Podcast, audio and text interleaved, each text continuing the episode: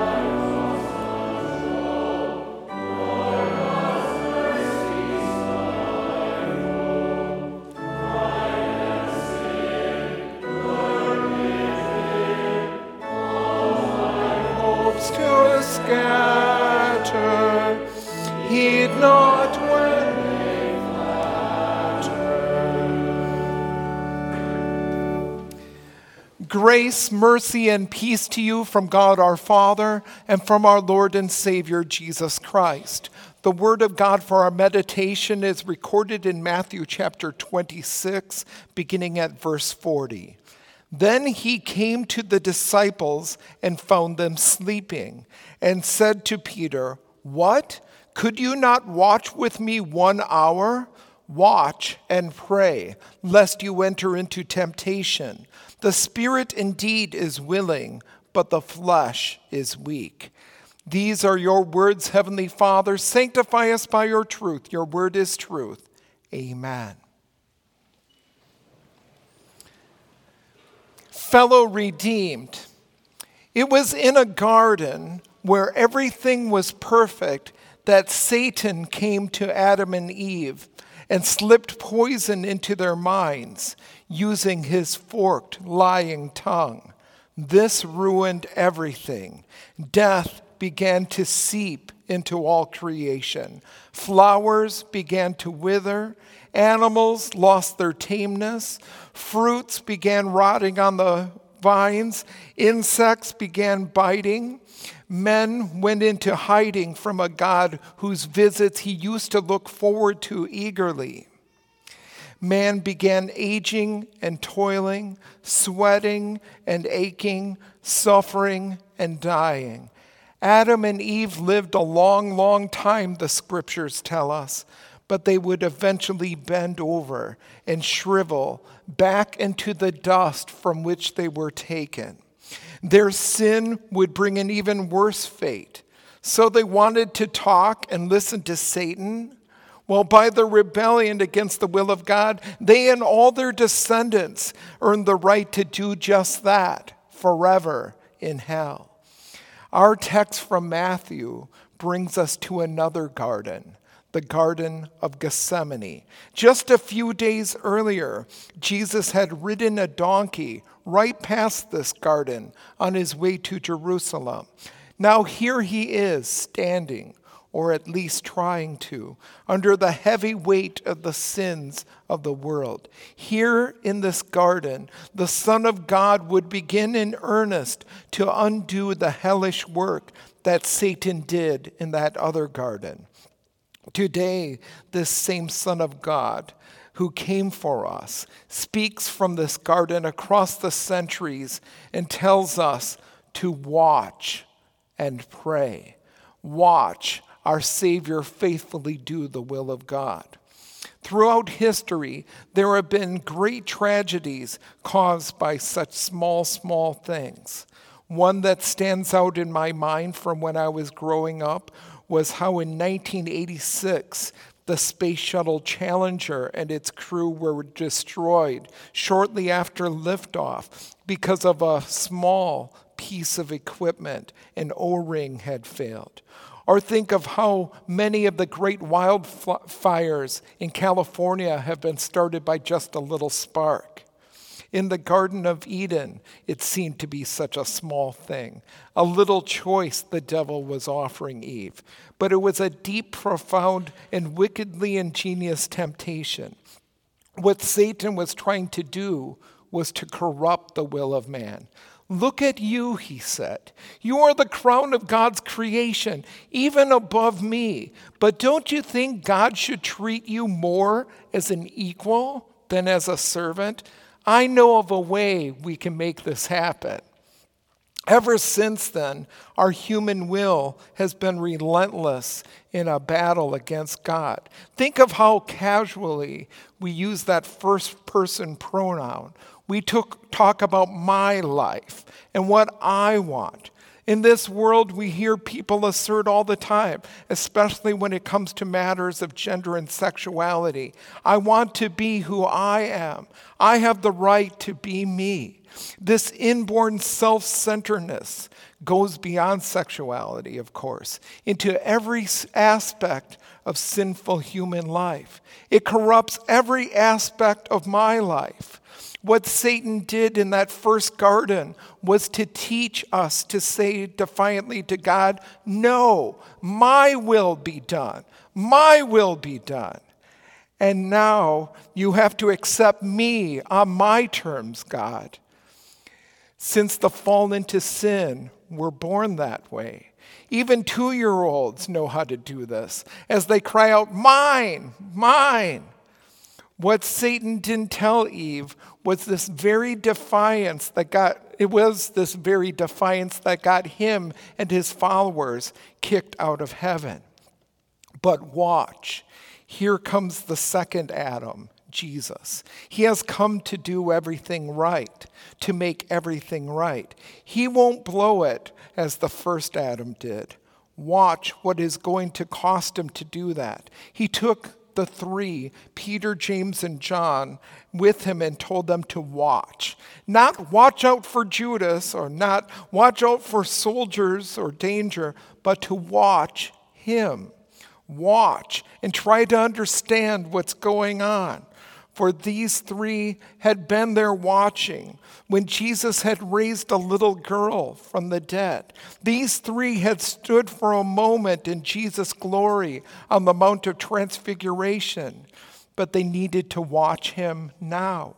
At this hour, to understand that being the Messiah didn't mean shining success after shining success, triumph, glory, fame, and power Rather, it meant that Jesus humbled himself by becoming obedient unto death, even death on a cross for the sins of the world. Jesus would be covered with it and experience God's full wrath. As a true human being, his knees buckled at the very thought. But watch what he says. Yet not as I will, but as you will. The tempter had come to a garden again to try his old trick of warping the will, but here he lost. The Son's will remained in harmony with the Father's will. He would carry out the divine plan. Pray that God's will also be done in us. Yet, as he returned to his disciples, what a contrast. They were sleeping. Imagine that it was only an hour before that Peter had said that he would not deny Jesus, that he would be willing to die with him. He vehemently protested against Jesus' words of warning.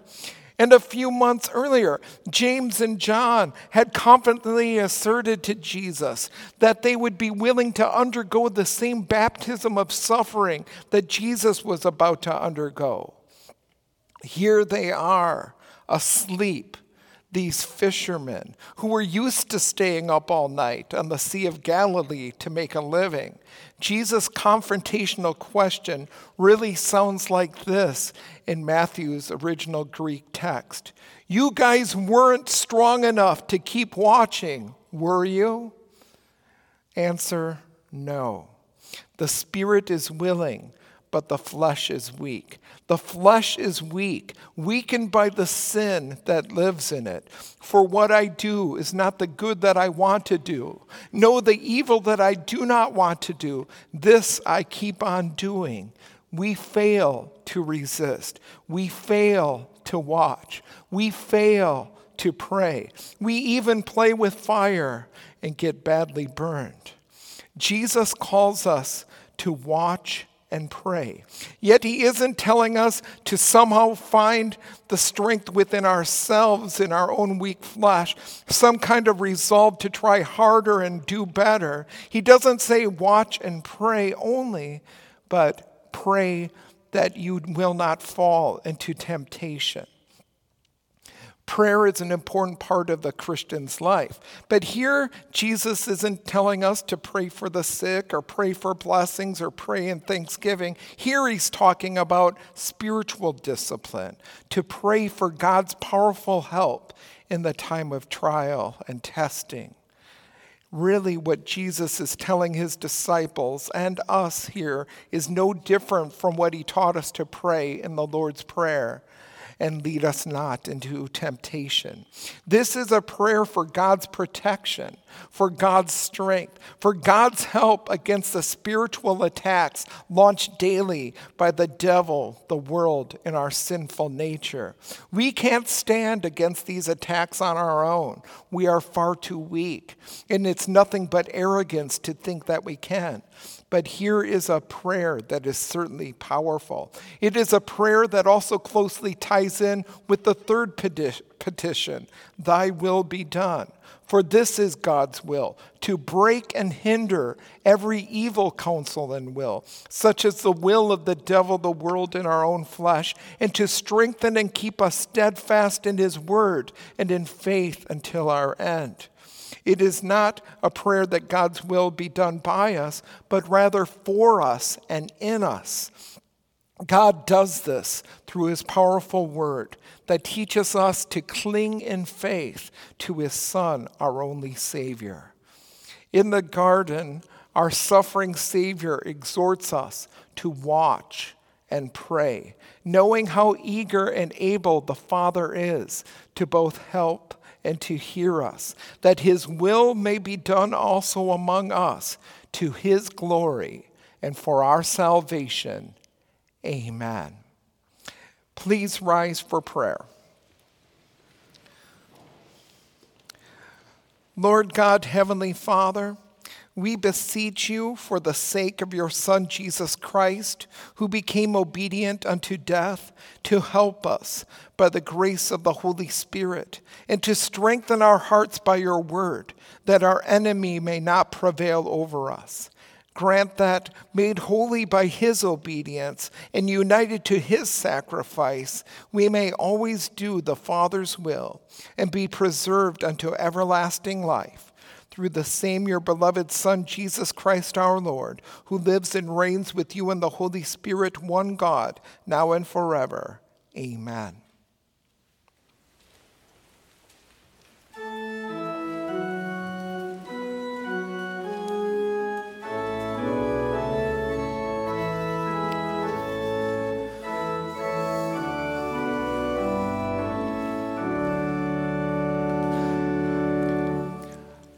But while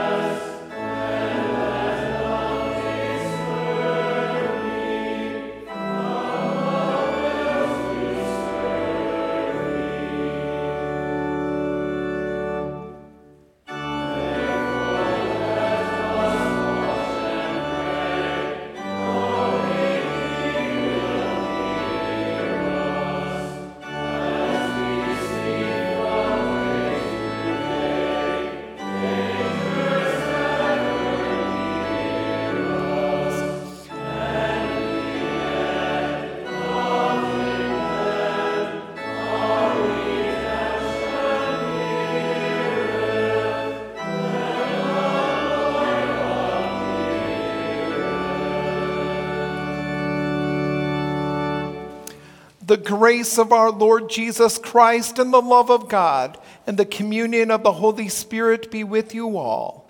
Amen.